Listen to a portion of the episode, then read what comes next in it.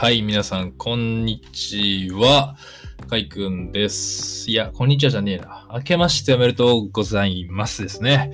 はい、2021年1月4日に収録しております。えー、っとですね、な、何話しようと思ったっけ ?2021 年ね、まあ、なりましたねというところで、で、僕自身もちょっとポッドキャストをまあ再始動して、これは何エピソード目かな ?9 エピソード目ぐらいですかね違うな、10エピソードですね。はい。皆さん、年末年始はいかがだったでしょうかね？僕はですね、ちょっとあえてやっぱこう、実家には帰ったらあかんなと思い、実家に帰らずに、多分大学2年生以来ぶりかな、東京で年を越しましたね。はい。でもなんか意外となんか良かったっすかね。なんか無理やり実家に帰ってたんですけど、やっぱ結構こう、一回頭がですね、なんかこう、離れるんですよね。で、まあ親戚と会ったりするのはいいんですけど、なんかね、それ以外のこう人と会ってる時間だと、時間以外だとやっぱこう、なんかこう気持ちのメリハリがつけづらいっていうか、あなんかこう慌ただしい、あなんかこう、時間を過ごして、あ、終わった、年始終わった、みたいな。あの、仕事やろ、みたいな感じになんかなるので、なんか結構、今回はですね、あまりこう、テンションがあまり変わらずに、年を越せた感じがすごくありましたね。なので、意外とありですね。意外とっていうか、普通にありでした。はい。あと、スマブラを買いました。なんか友達がやろうって言って、僕スイッチね、これ買うの3回目なんですよね。なんか、買ってはもういらんつって言って、買ってはもういらんつって言って、買ってはね、もういらんつってまた売るんすかね、多分。なんかそんな気がしてるんですけど、スマブラを買ったりとかですね、あと、紅白はですね、僕リアルタイムでは全然見てなかったんですけど、あの、今、あれなんですね、NHK プラスで、えっ、ー、と、1週間限定で見れるみたいで、えっ、ー、と、それを知ってですね、あの、好きなバンドというか、アーティストさんだけ見ましたね。星野源がね、むちゃくちゃ良かったっすね。えー、あの歌詞やばいね。ああ、もう彼だけっていうと怒られますけど、やっぱアーティストとしての使命を全うしたなって思った紅白歌合戦でしたね。はい。ということで、明けましておめでとうございます。ということで、今回、あの、今年の予想みたいな話をしてみたいと思います。あと、このポッドキャストですね、あの、なんか結構デザイン系の話をしようと思ってたんだけど、あの、やめます。あの、それは、あの、YouTube のあのチャンネルの方で、やっぱやりたいなって思いました。あの、年末いろいろこう整理してたんですけど、このポッドキャストはですね、あの、僕が YouTube で話せないような、やっぱ内容をしなきゃいけないなっていうふうに思ったので、デザインの話はしないですね。なので結構こう、どうでもいい日常の話とか、最近の流行りのについて思ったこととか、あとはなんかこう、プロダクトの開発とか、と超小難しい答えのない、なんかよく自分でまとまってないようなデザインの話とかを、なんかする番組にしようかなって思ってますので、えー、そのつもりで聞いていただけるといいかなというふうに思います。で、今年の予想ですね。えー、これはなんかビジネス的な予想でもありますし、なんかテック業界的な予想でもあります。えー、っていう目線でですね、予想を話したいんですけど、ちょっとその前に大体この予想を話すっていうのはね、大体こう、その個人が、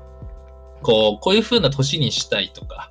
えー、まあ、こう怒ってほしいみたいな願望がですね、えー、大体は、あのー、かなり反映されるものになっておりますという前提ですね。あと、大体予想っていうのは、だから外れます。あの、これ、すべてのメディアにとか、本とかでも言えることなんですけど、予想系ってね、大体外れるんですよ。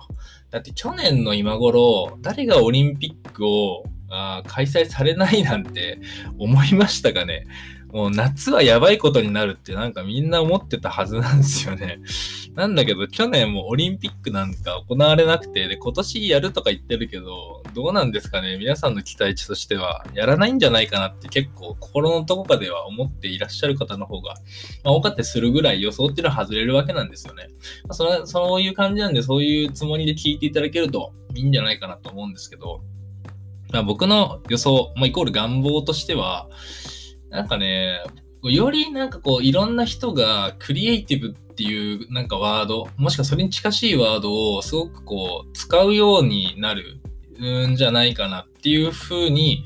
思ってます。まあ、今年、すごい流行るわけではないけど、一部そうなるなっていうふうに思います。今まで使ってきてない人たちがですね。これなんでそう思うかっていうとですね、えー、っと、まあ、結論としては、やっぱりこうビジネス、えー、とかお金を稼ぐっていうところ、えー、への霊産というかが結構こう疲れ始めるのではないかと思ってますと。もしくはお金を稼ぐにしても、なんか how to、えー、もう大事なんだけど、結局なんかそこに対する、えー、アプローチとして、やっぱクリエイティビティみたいな、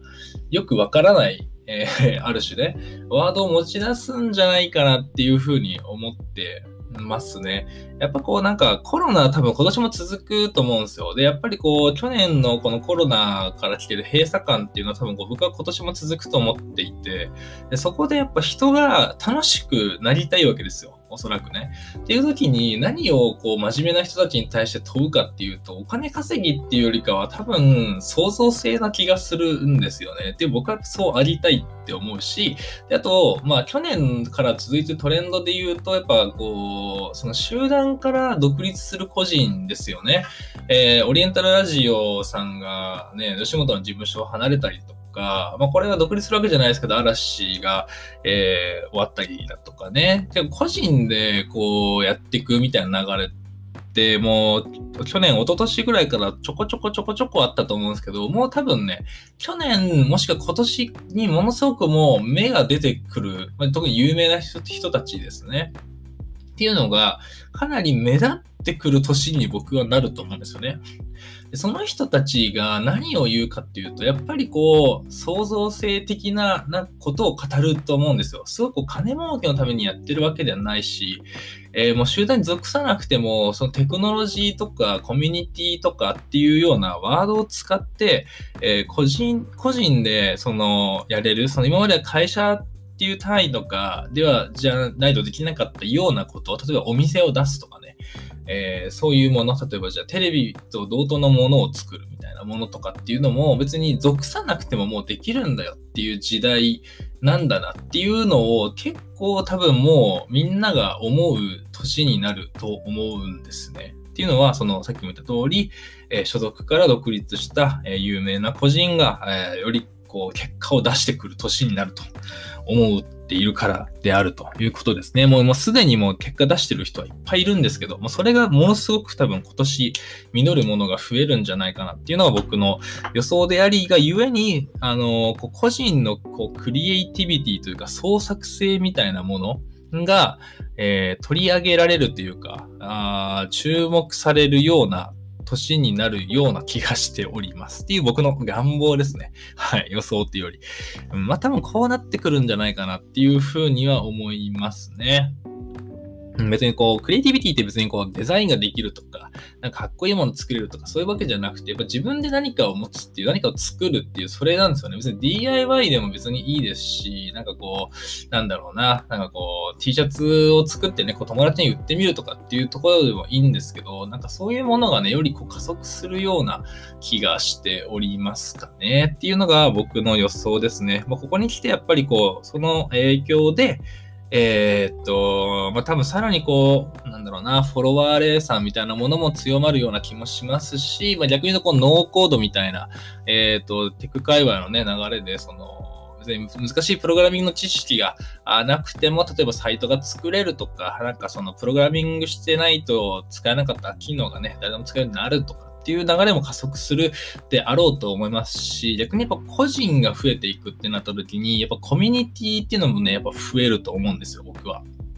うん、今って結構個人でいろいろできるみたいな風に言われ始めて何年が経ちましたかねまあ数年経ちましたけども。まあ多分個人が結構こうピークに登っていった先にはやっぱ個人だけだときついよねってなると思うんですよ。僕もフリーランスやっ、まあ、基本は個人みたいな感じで動いてますけど、やっぱり、ね、きついっていうか、あの、やっぱ求めますね、集団というか、その、うん、集団の刺激というものを。はい。っていう風になると思うので、そこのキーワードも多分上がってくると思いますかね。うん。っていうのが僕の予想というか、願望ですね。はい。えー、DX とかはどうなるんでしょうね。なんか次第にフェードアウトしていって、あれ何だったのみたいな感じに多分なると思います。結構ね、あれ地味なんでやってることとしては、結構あのー、今までテックが入りづらかった、えー、つまり局所最適しないといけないシステムのを作るとか、えその業界のしきたりとかにこう根強く営業とか、え寄り添っていかないと、えテック化できなかった、入り込めづらかった産業とかをテクノロジー化していくような、え取り組みなので、結構やってことしてすごい地味だと思うので、あんまりもう DX、DX っていうのは言わなくなるんじゃないですかね。まあ去年めちゃくちゃ言ってたからね。うん、まあ大体こう1年とか2年ぐらいで DX とかみたいな同じ単語の意味なんだけど、なんか違う言葉に変わったよねみたいなのって出てくるんで、うん、まあ聞かなくなるんじゃないかなっていうふうに思いますね。はい。で、デザイナーとかデザインの、そうだな、トレンドというか流れとしては、うーん、どうなるんですかね。やっぱ独立は増えると思いますね。まあフリーランスしかり、えー、会社を個人でクリエイティブなスタジオというか、クリエイティブ会社作りました。えー、みたいなものととかは増えていくのかなっていう気はしますかね。うん。業界の話で言うと。うん、増えるんじゃないかなと、勝手に、勝手ながら思ったりはしてますけども。まあでもデザイナーもね、やっぱコミュニティがなんか今もう崩壊したというか、なくなっちゃった気がするんですよね。これちょっと業界の話になっちゃいますけど、うん、5年ぐらい前ですね、2015、6年とか結構イベントとかもすごいやっていて、なんとなくこう、事業会社にいる人たちのコミュニティっていうのはなんかそういうものでなんとなくあった気がするんですけど、なんかあまりそういうのもやらなくなって分かりやすいものがなくなったし、個人が、えー、なんか目立って、えー、なんだろうね、発信をするとかイベントを開催するっていうのも、やっぱりここ2、3年すごい減った、すごいなんかトップオブトップの人とか、なんか会社がやるみたいなのがあるんですけど、そういう個人のコミュニティみたいな、個人のとか、個人ベースのコミュニティって結構、大やけには減っていると思うので、そろそろですね、そこの台頭も求められていると思ってるんですけど、今年動くかはどうなんですかね。まあ、まあ、動くとしても多分僕があの、拝見している方々な気がするんですけども、もしくはね、僕っていうのもあるかもしれない。僕はないな、業界に向けては。初心者に向けてあるけど。はい。っていうところも含めてですね、コミュニティっていうキーワードもね、結構出てくるんじゃないかなっていうふうには思いますね。あの、あの常時接続っていうふうに件数さんが言ってる文脈もあると思うんですけど、あれって結局、常時接続してそこに人が集まるのでコミュニティ化するっていうところもあると思うので、そういうのも含めて、やっぱこうコロナ、えー、っていうのもあり、こう結構コミュニティというか人のつながり、溜まる場所というか、無駄話する場所みたいなものはさらに強固になるような、えー、2021年になるんじゃないかなというふうには思います。それがまあここ3、4年のトレンドに大きく化ける何かになるんじゃないかなとも思ったりはしておりますという僕の予想と願望をたらたら喋ってみました。はい、えー、今年もですね、ポッドキャスト、えー、できれば毎日撮っていきつつ、ちょっとね、まとめて収録したデザイン系のポッドキャストみたいなものを自分の YouTube にね、上げていこうかなというふうに、えー、思っております。こちらは多分、僕の計画だと、え、月曜日の朝、え、30分か20分ほどの、えー、音声のみのコンテンツえ、を上げていきたいなというふうに思っています。コンセプトとしては、まあ、あの、憂鬱に思う人が多い月曜日を、えー、こう、未来にね、ワクワクしながらデザインしたいなって思えるような、なんかそういうこうポジティブになって、週明け始められるような、えー、ポッドキャストの YouTube のコンテンツ、えー、をやれるといいなというふうなコンセプトで今、